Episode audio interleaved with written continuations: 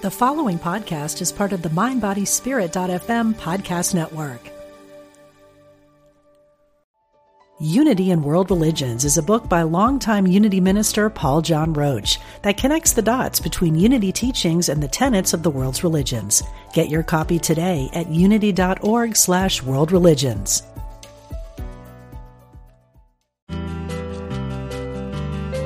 We're glad you found us. This is Unity Online Radio, the voice of an awakening world.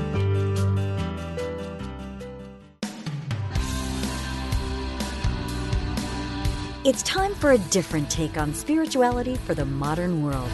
Welcome to Big Universe with Jim Lefter and Reverend Raymond Anderson.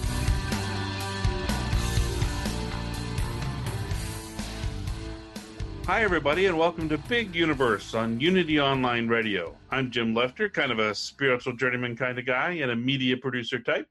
I run a website called YouThriveHere.com, and I'm here with our very own Sorcerer Supreme, Reverend Dr. Raymond Anderson, the Senior Minister for the Center for Spiritual Living in Greater Baltimore. How you doing, Raymond? I'm doing very well, and yourself? I'm doing great. Doing great. Now you are a sorcerer supreme, aren't you? Yes, I'm calling in from the Sanctum Sanctorum right now. Okay, so I want you to tell people what you wear around your neck sometimes. Oh, the Eye of Agamotto, of course. I mean, yes. other things, but you know, anytime I'm speaking on Sunday and you know, whatever, whatever, the Eye of Agamotto, of course. and what is that in Doctor Strange world? So in Doctor Strange world, it is the amulet that one uh, in in uh, holds the time stone, which is one of the infinity stones, and it gives him the ability, or whomever is using it, to alter, transcend, manipulate time. Now, in the comic books, one of the things the Eye of Agamotto gave him the ability to do was only see the truth. Ah, so which do you prescribe to? Yeah, I, I, I like them both, you know, because if I could manipulate time, I would. But I like the idea of only being able to see and focus on the truth. I said prescribe. I guess it's because doctor, you know, prescribe. You you give a weekly prescription. Exactly, a spiritual prescription. now, for me, now for me, I just wear my Star Wars boxer shorts all the time in the hope that it will make me a Jedi. I never take them off, so I'm hoping that something will transfer eventually. I have nothing to say on that subject matter. you know, I mentioned that in the Sarah Bowen episode, and she had a similar take on it. I, I don't know why people don't understand this. Oh, no comment. so uh, this interview is going to be with Dean M. Kowalski. Uh, it should pretty much be what, uh, right up our alley. He's one of the contributors to the book Doctor Strange and Philosophy. Yes. Yes, he's also written about uh, Joss Whedon and the Whedonverse, which includes Buffy the Vampire Slayer and Firefly. He's written about uh, Big Bang Theory and all kinds of stuff. So it's really cool. Now, let me ask you a pointed question. Uh oh. Have you seen Firefly yet? No, I have not seen Firefly yet. However, however, however, yeah, hold on here. When I was looking through my phone account with Sprint for something, uh, I found that I get Hulu with my Sprint account. So I could actually log in now and start watching it. Well, thank goodness, because you know I've been bugging this this man, ladies and gentlemen, for well, pretty much endlessly to watch Firefly because it's such an awesome show. And, and just um, so you know, he's not exaggerating. It's been 24 hours a day, seven days a week for the last. now I'm telling you, you miss. It's a it's a great sci-fi show, and what's interesting there's there's really an interesting spiritual dialogue between this uh, the, the preacher book and uh, Captain Mal. Uh, Mal pretty much lost his faith during the war that happened, whereas Book, who has an interesting past, um, gained his. So it's uh, okay. it's really kind of an interesting thing. I think you'll. I'm looking forward. I'm looking. I actually am. I'm looking forward to it. Sure, you are. Sure, Buffy, you are. I'm not, but Firefly, I am. yeah, I'm way behind on my television stuff. The only thing on television I've been watching recently, Netflix, watching The Messiah. Go figure. A spiritual guy watching something called the Messiah. Yeah, yeah. It's very, very controversial. I haven't I haven't seen it. I'll have to catch it. Yeah, it's a very controversial show. I hear. Pop, pop culture reference in there because the things they discuss relating, you know, Christianity and Islam and war, and it, it's deep. Sounds like a good time. uh, live long and prosper. All right. Well, I'm sure it's a great, a great, interesting show. So I will, I will definitely look for it. We have to talk Mandalorian at some point. Oh, I'm ready when you are. Okay, now you're making me feel um, judged because uh, I'm giving you all stupid fun shows, and you're giving me like the Messiah and you know like deep stuff. Am I judging myself there? Yes, that's you. Because since I watch everything through a uh, metaphysical lens, you know, even when I'm watching, you know, the Messiah, I'm looking for what is the metaphysical lesson within this. Like there's a, I don't know if you met her, but the one deaf woman that currently attends CSL Baltimore, she made a comment on Facebook about she couldn't get into it because of the politics and the this and the that. And I said, well, take a pause back and just think about it's raising questions about faith. What does faith mean to you? What are your belief systems, etc. So it's, it's all spirit. I've heard that before. Once or twice, at least. Once or twice. Once or twice. All right. Are, are you ready? Are you ready for uh, dueling inspirations? Yes, I believe that I am. You want to go first, or shall I? yeah, I'll let you go first this time. Okay. God sleeps in the rock, dreams in the plant, stirs in the animal, and awakens in man. That's a Sufi teaching. Yes, I've heard so many people quote that. Sometimes I forget, like, wait a minute, who originally, where did that originally come from? Who knows? It might be Billy Idol again, but it, uh, from what I saw, it's from what I've been told, it's a Sufi teaching. Yeah, you said Billy Idol. Because I just started hearing Billy Idol music in my head. Okay, you ready? Yes. Philippe Vernier, a religious mystic who was martyred under the Nazis in World War II, came through unspeakable treatment with an unshakable faith and a radiant consciousness. The philosophy that he evolved while in his furnace of affliction has been a light to countless persons who walk in darkness. That humankind is a torchbearer of the light of God, that we should not spend our time groaning over what the world lacks, but bring it what it needs.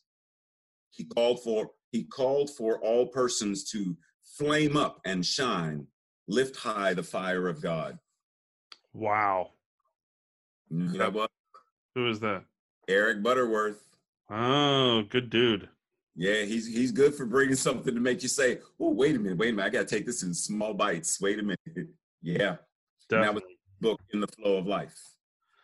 Well, listen, I think that I, I'm rarely do I say this, but I think Raymond might have won that one. But audience, what? yeah, I know. Audience, what? what do you think? Who wins? The right answer will get you a signed photo of Dr. Raymond Anderson with his Doctor Strange amulet. and and pretty soon I'm getting the whole outfit. So oh. yeah, wait till I walk in on Sunday with that. I cannot wait to see that. Sunday cosplay. Before we get to our interview, here's spiritual rebel Sarah Bowen with a new segment. Spiritual Moment with spiritual rebel Sarah Bowen. Hello, big universe listeners. This is spirituality author and educator Sarah Bowen. Each week, Jim and Raymond toss me a few words or a topic, which I reflect on, and then offer a related spiritual practice for you to try. Today, I'll consider the word strange. Dictionary.com defines strange as unusual or surprising in a way that is unsettling or hard to understand. So, journeying from the big universe into the Marvel Cinematic Universe, The 2016 film Doctor Strange certainly fits that description. Unusual, surprising, and unsettling visual effects abound, wrapped in some deep thoughts about the nature of what we consider reality. In one scene, the Ancient One explains to Doctor Strange that in order to start a journey of healing, you must, quote, forget everything that you think you know, end quote. Today, let's try a short journey into our own belief systems. Here's how it works. Close your eyes and take a deep breath. Exhale slowly. Consider this idea. Clinging to beliefs that no longer feel true robs me of spiritual freedom.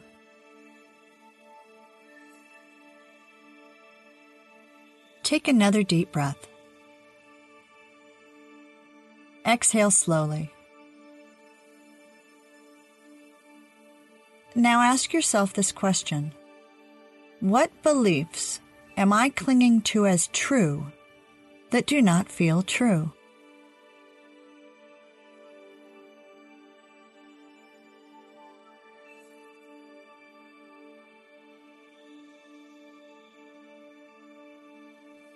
Take another deep breath. Exhale slowly. Ask yourself, and what else am I clinging to as true that does not feel true?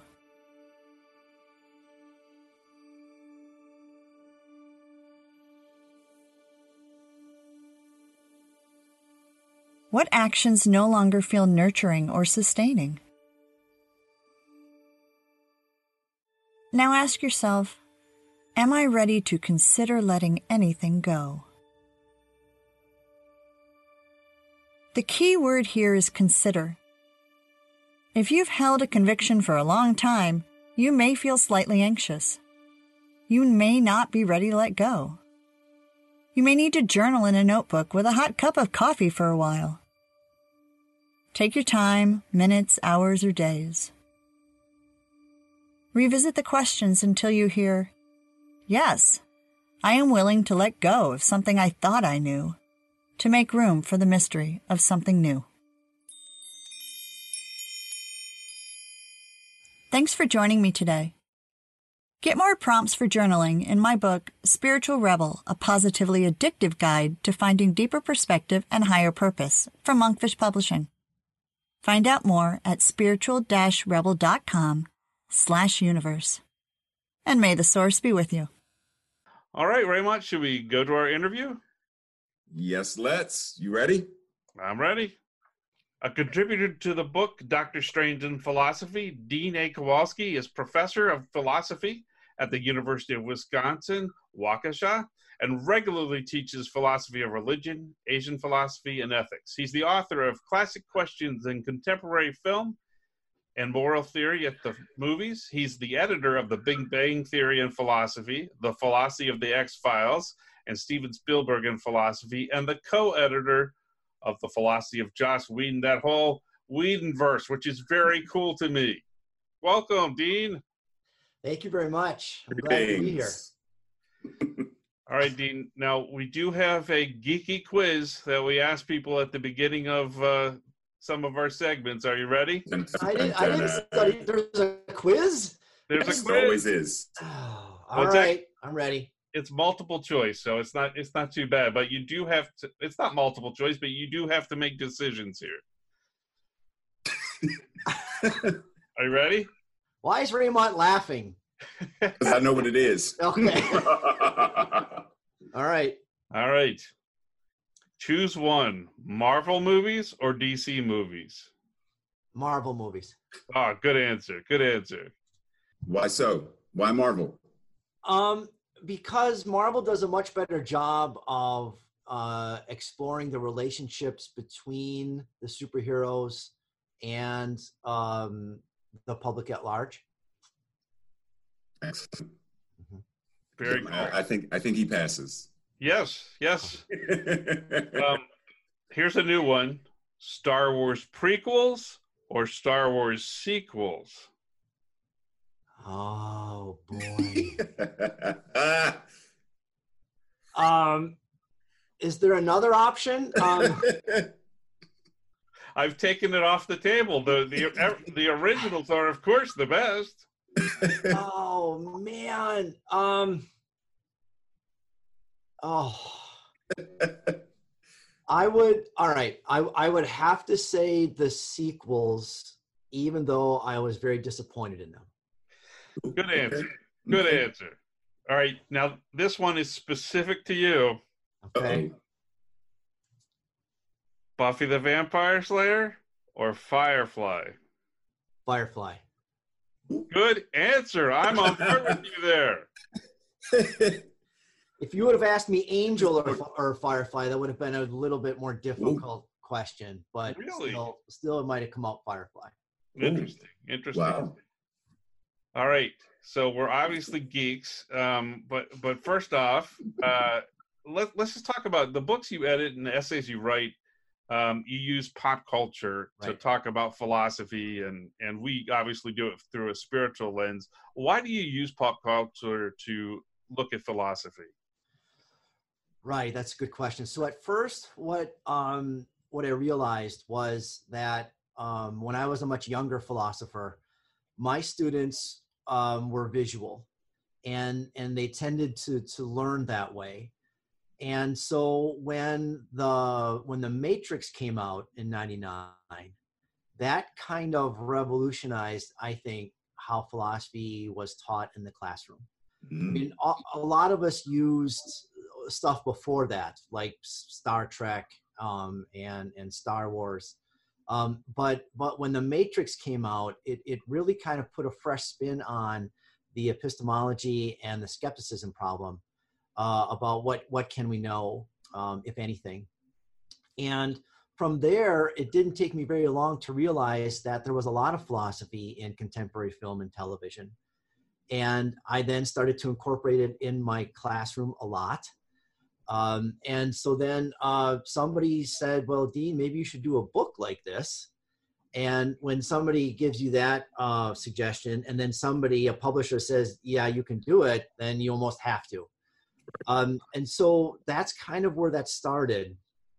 And um, what what happened eventually, though, and this is a more recent development, is that I started to wonder whether or not filmmakers and and the medium that they use film and television whether or not there's a message in the medium itself Hmm. so in other words what i started to wonder about is not just the film or the philosophy in film but i started to wonder about whether or not film itself could be philosophy Oh, interesting.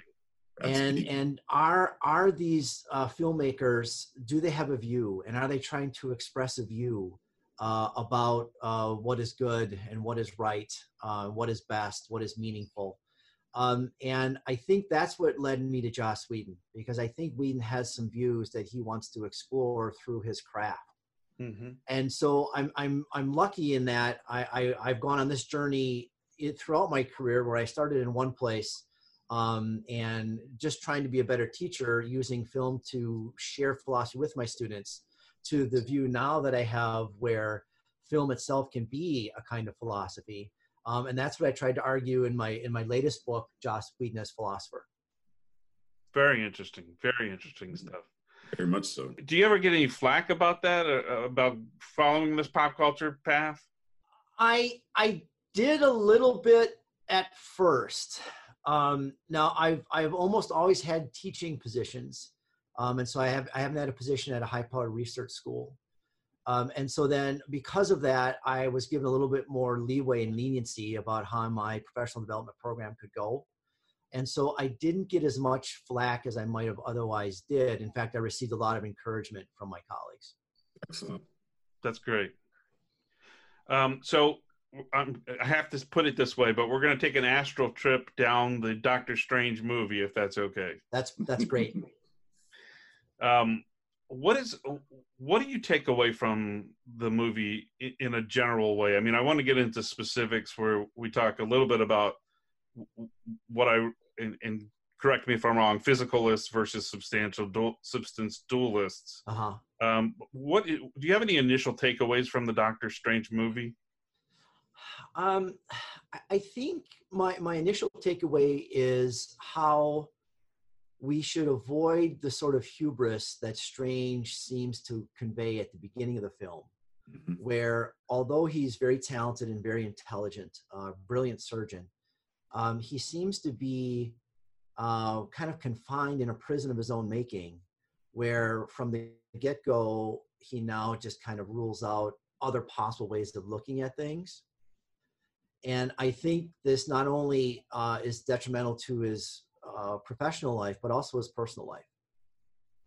And so then, how my takeaway from the Strange movie, and this is um, how I would would would answer Raymond's question, is that it, it's really about the arc that Strange goes through, and it's really about the realizations and the and the enlightenment that that he um, benefits by at the end of the movie. the um, worldview at the beginning of the movie that uh, uh, that he gives to the ancient one is I don't believe in fairy fairy tales about the power of belief.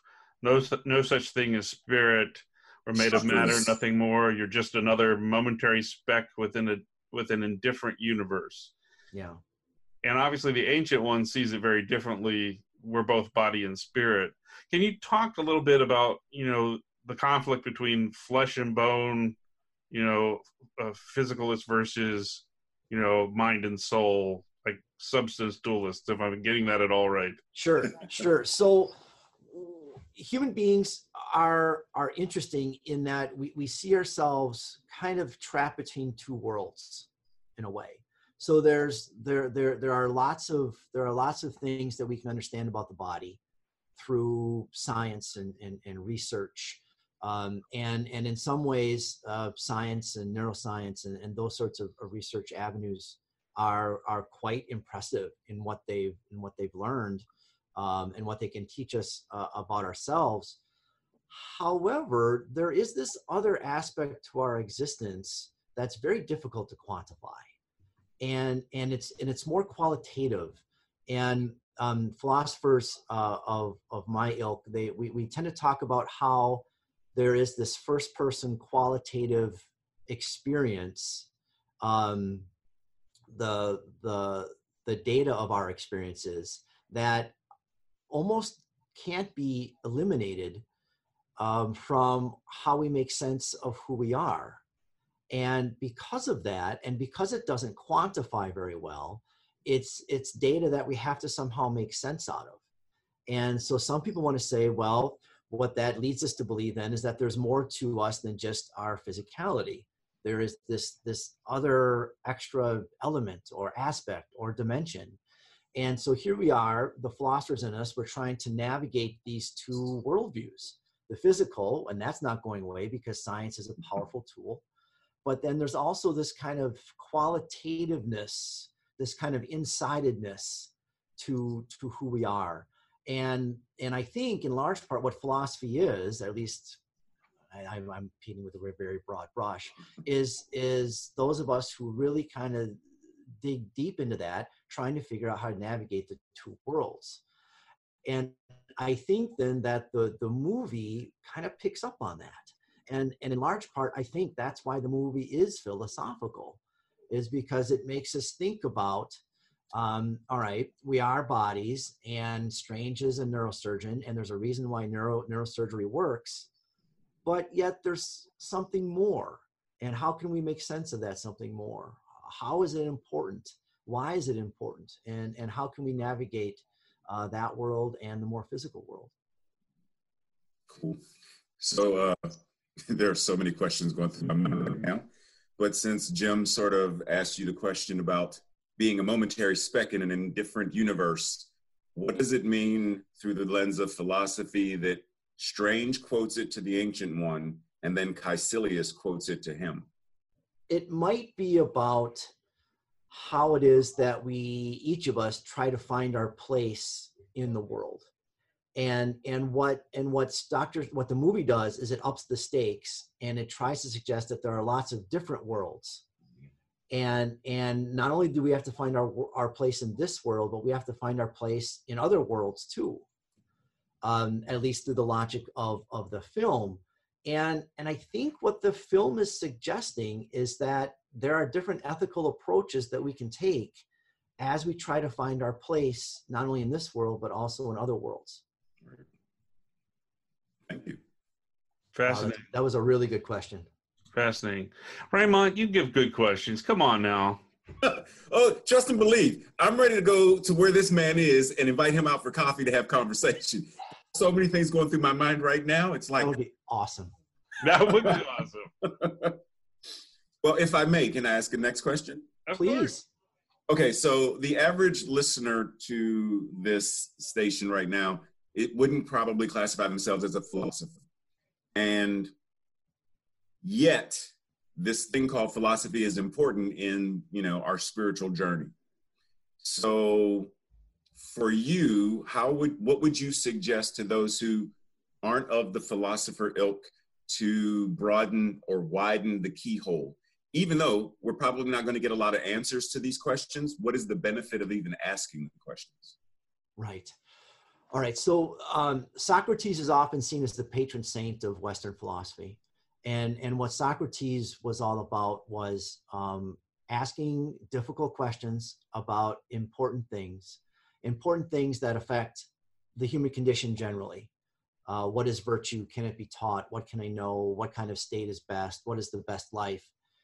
And what he thought was that if he could have good reasons for answering those questions in a certain way, then he could get closer to the truth of them.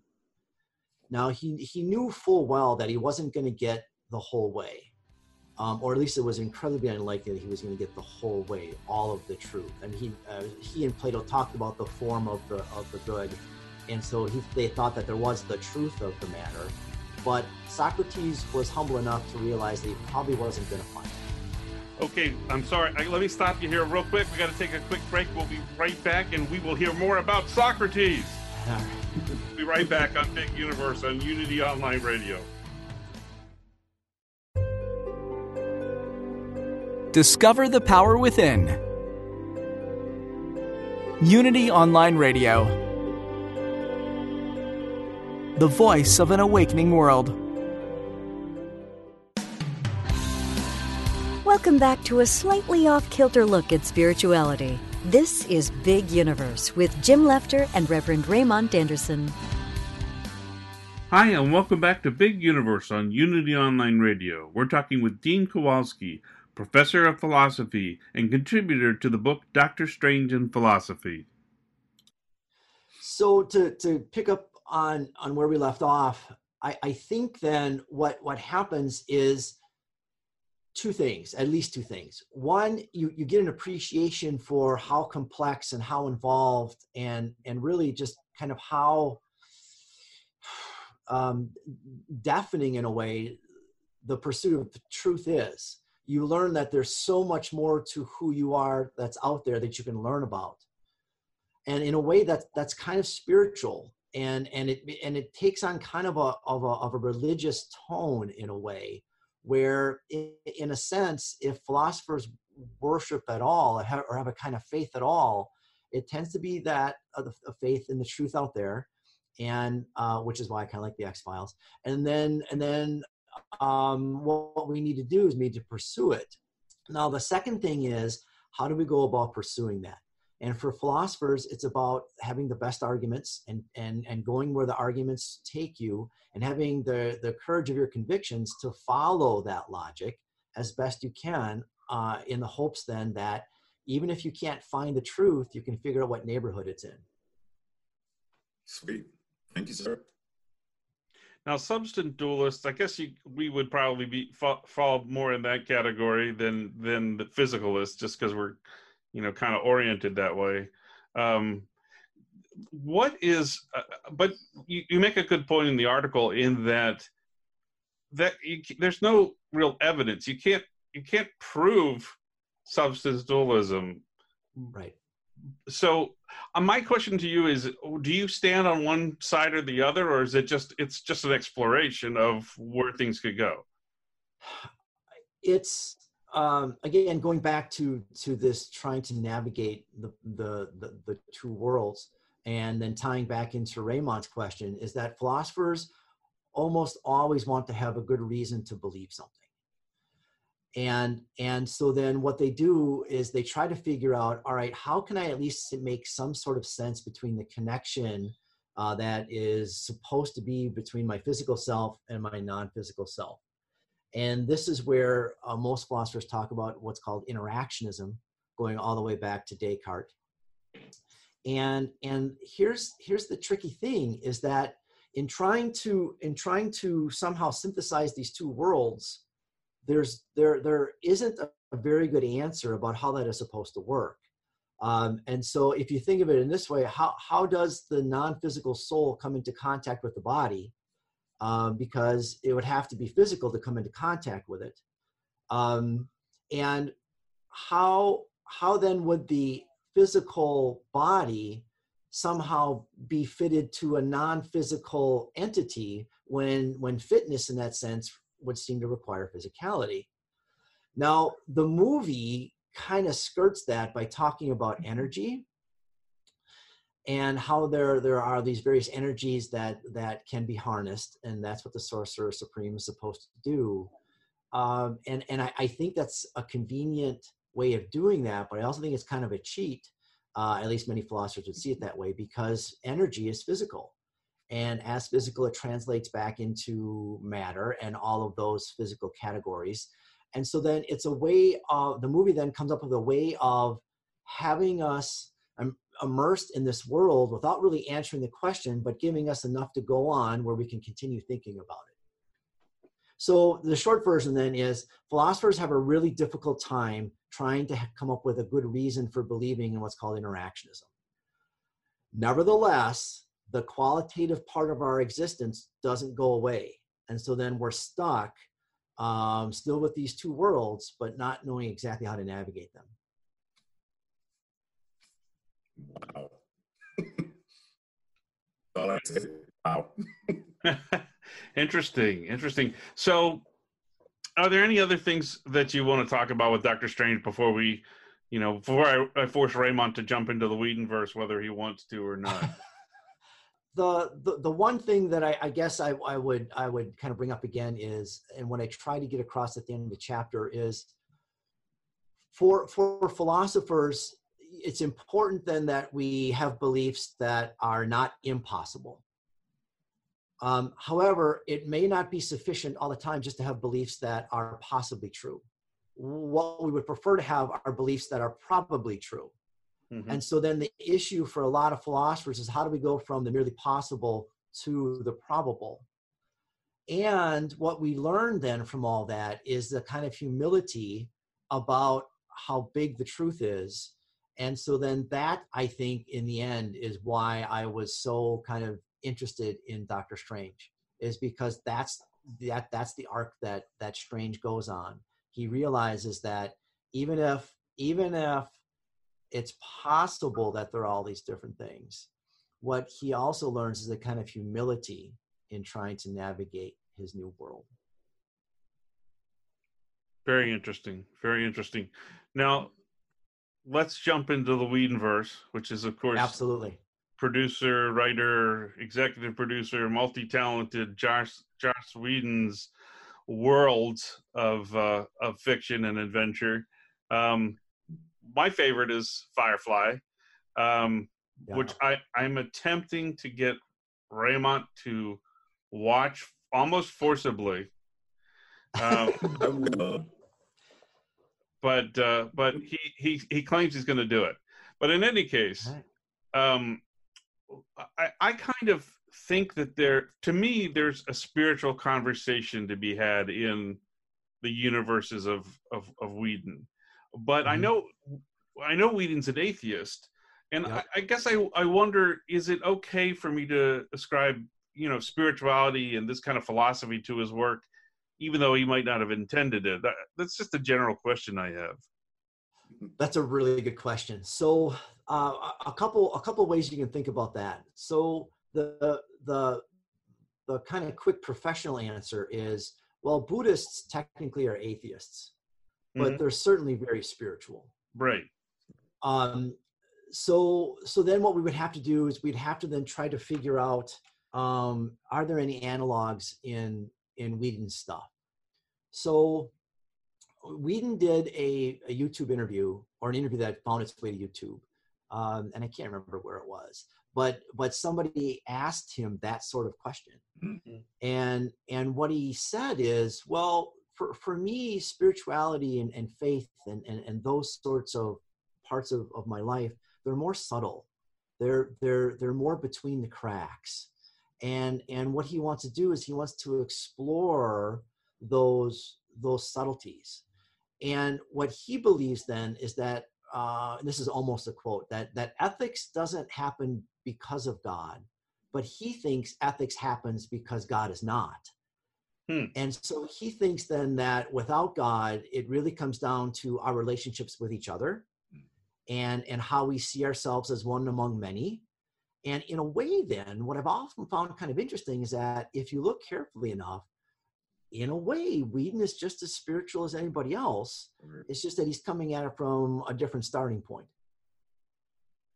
Fascinating, fascinating. Yeah, um, I mean, I love the interaction interactions between Book, who's who's the preacher on the right. show, with right. kind of a, a, a uh, interesting past that we don't know a whole lot about, right. but and and Mal, who's you know, Mal kind of lost his faith during the war or after the war, whereas uh, Book gained his his faith, and I love that interaction right. to discuss all that.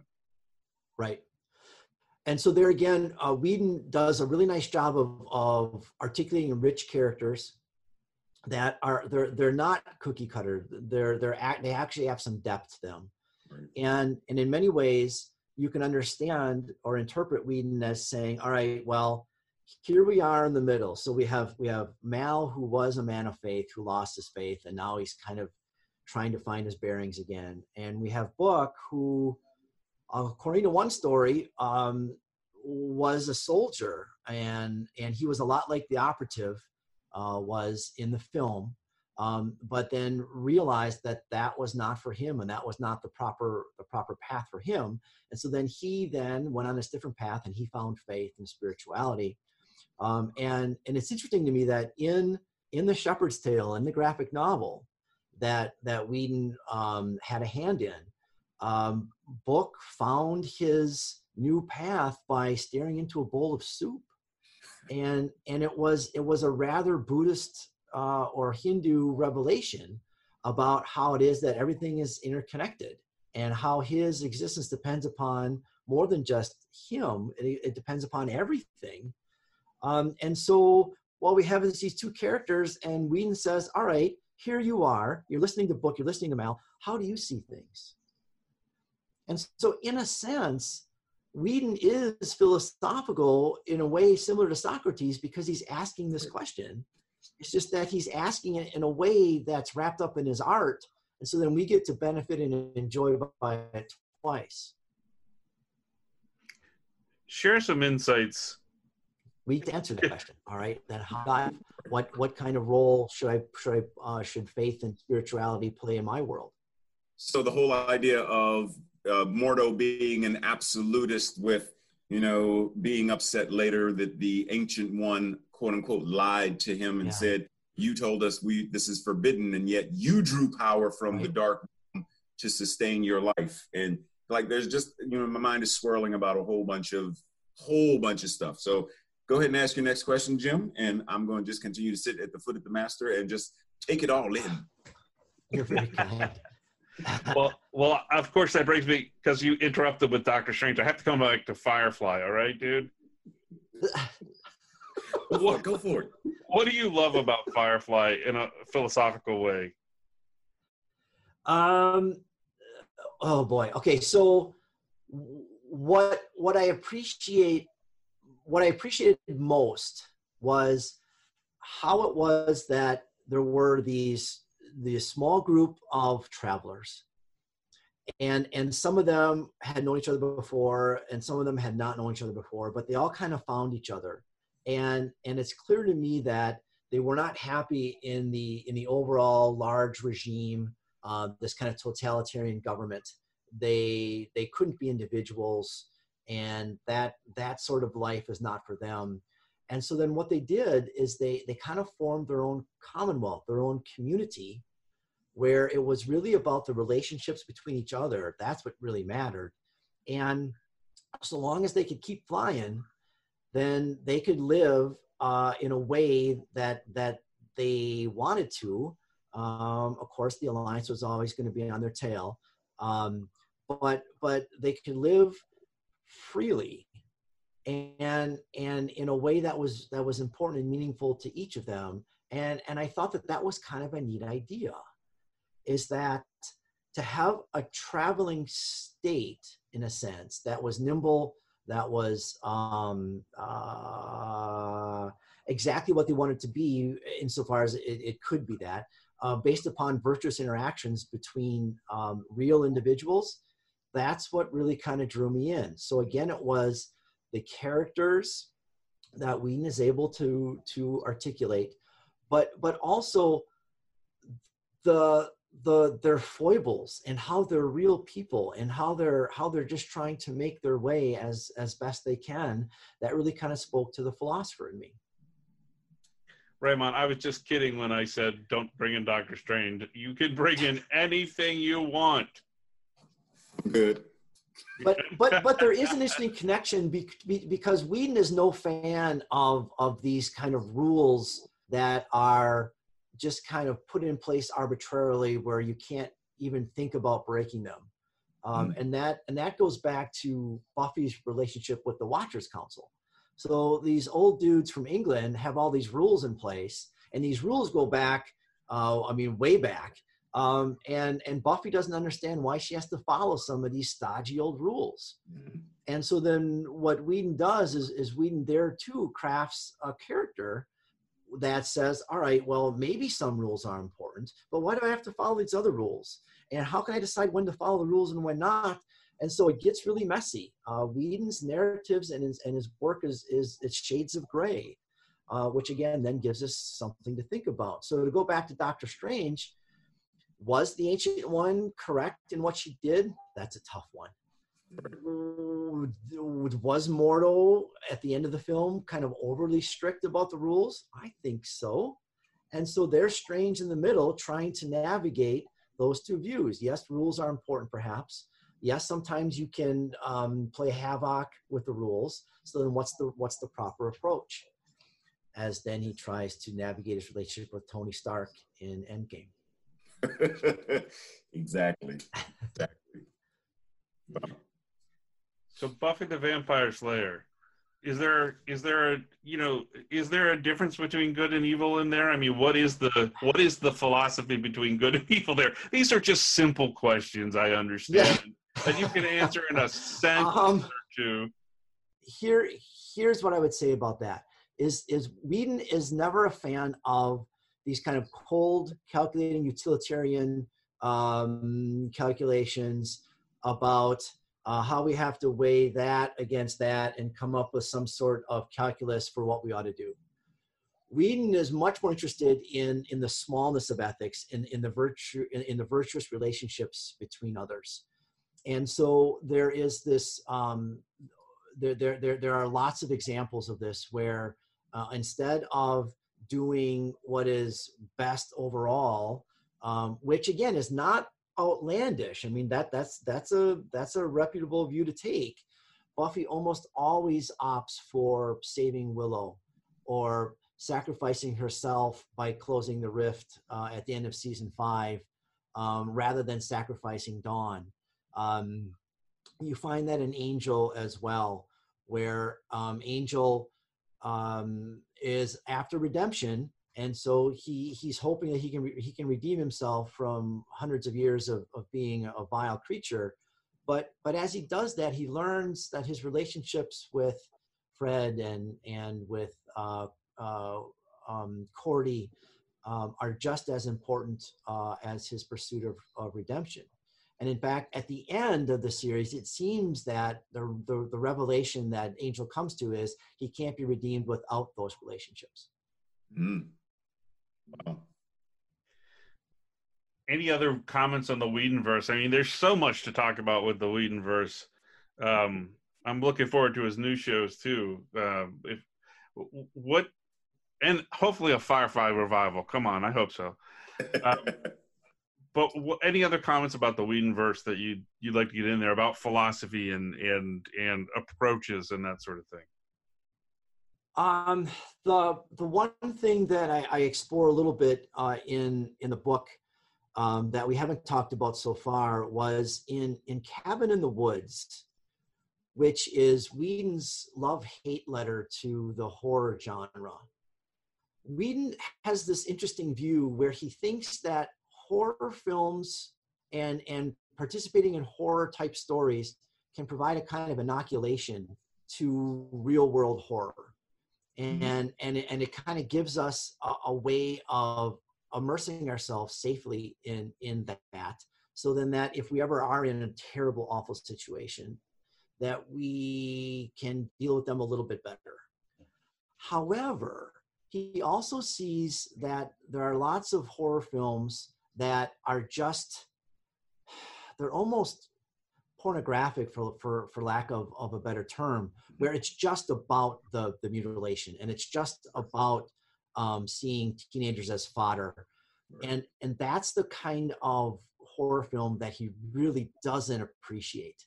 And so in cabin in the woods what he does is through this horror genre and using certain tropes that that have become kind of common about the final girl and about um, and about all these mutilations is he wants us to take a look at ourselves in the mirror and in cabin in the woods there are lots of mirrors and screens and i think he's trying to suggest to us okay look at yourself looking at this movie and what do you see of yourself um, why are you here? Um, is it is it just for the the the titillation? Is just for the thrill ride, or is it something else? And can we be more of a discerning co- consumer when it comes to the horror genre?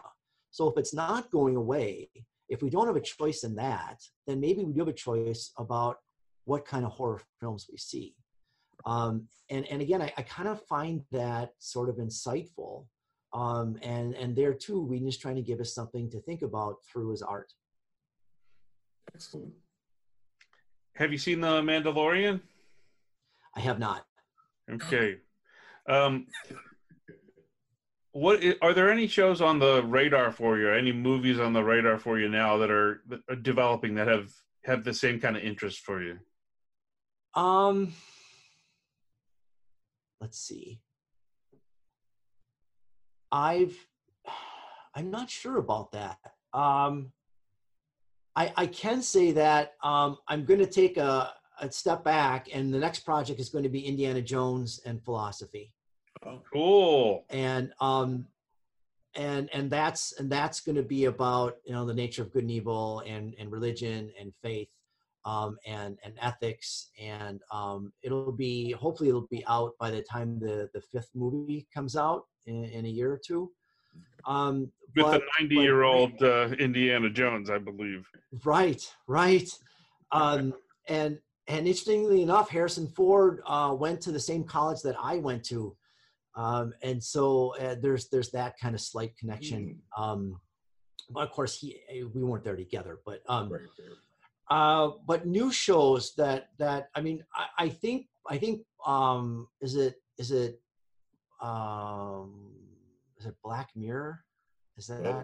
is that one of them? I mean that that's getting a lot of press. Yeah. Um, but what what I find kind of interesting is that with forums like Disney Plus and Netflix and and Amazon, I think we're going to see more interesting uh, television um, that that goes beyond uh, network TV, um, and and maybe Game of Thrones started that, uh, and maybe some other series too, where the storylines can be more involved and get more complex and more and and more themes that are kind of weighty get thrown into that. So I just think that sort of genre, that philosophy and pop culture genre, is not stopping anytime soon.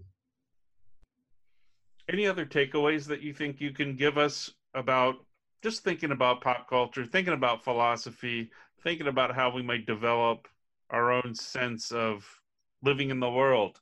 Again, just a minor question. right, right. So I, I think one thing to think about is how the difference between so-called low low pop culture and high pop culture is is is really there is no divide anymore. I think I think everything's on a continuum now. And to be perfectly honest, this may have started with The Simpsons, mm, and and The Simpsons yeah. um, has it had the veneer of, of low culture. I mean, there there are a lot of kind of uh, there's a lot of bathroom humor and there's a lot of kind of one line gags. But if you looked really carefully at The Simpsons, and if you really listened, and if you really watched, you found out that they were actually exploring some some really interesting, difficult topics. Right. And and I think the Simpsons then kind of opened the floodgates about pop culture and how there could be uh, high pop culture that was still uh, entertainment, that was still wonderful to watch, that people could get into. Um, and and to be perfectly honest, the Marvel movies are kind of doing that too. Is that on on the surface it just kind of looks like a superhero movie, but if you really watch them, mm-hmm. there's a lot more going on underneath the surface. And so, what I would recommend to your viewers is maybe if you can possibly spare the time, watch your favorite films and your favorite TV shows like you would read a book. And if and if you and if you invest in them with that that level of detail, there's so much more that you could find if only you were to look carefully. Which then is why I tend to think that um, philosophy is such a good outlet for that because philosophy, if you look carefully about, about your daily world, it's everywhere what should I do here? What's best? What's going to happen when I die? And so then it's really about eh, keeping your eyes open and looking carefully at the world around you and seeing what's really truly out there. And I insert amen at that point. yeah, I like that. Excellent. Thank you. Dean, where can people find out more about your work or where can they buy your books? Um, that's kind of you to ask. Uh, they're they're on Amazon. Uh, that's probably the best way to to find them. Um, I don't uh, I don't really have a, a web page myself. I'm not a social media guy. Socrates never had the internet. Um, so uh, Amazon is is probably the best uh, avenue. Why can't I take your classes online? I want to do an online class of one of yours. Um, that's that's so that's so kind of you to say. Uh, maybe I'll look into that. Uh, I haven't. I've never taught an online class. Uh, like Wheaton, I really enjoy that the face-to-face personal interactions with my students. I prefer small classrooms. Um, but if you guys are ever anywhere near Waukesha, you are always welcome to sit in any one of my classes. Thank you so much, Dean. It's been great having you on. Thank you for inviting me. Thank you. For more information about Raymond, go to raymondanderson.com. I've got some premium video courses from amazing instructors talking spirituality, creativity, and motivation on my website called youthrivehere.com. I hope you'll join me there. Thanks, everybody. We'll talk with you next time on Big Universe on Unity Online Radio. And now here's a quick clip from Faith Rivera's song, Let It Out. She's wonderful. I have within me. Greater power than I have used, more life than I have lived, more strength than I've known I have within me. Greater talent to express, more courage I can muster, more faith that I can show. Oh, I am ready. Turn it loose, turn it on. I'm gonna bring it on. Let it shine, let it soar, be brighter than before. Dance and sing, do my thing. I'm gonna bring it on and on.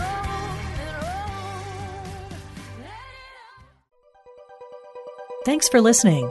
This is Unity Online Radio, the voice of an awakening world.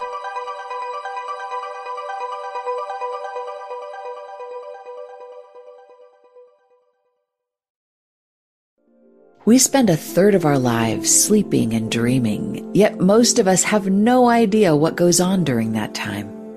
I'm Kelly Sullivan Walden, and as a dream expert and best-selling author, I'm here to empower you to mine the gold from your nighttime dreams. Join me on the Kelly Sullivan Walden Show, part of the MindBodySpirit.fm podcast network, available wherever you get your podcasts. Until we meet again, don't take your dreams lying down.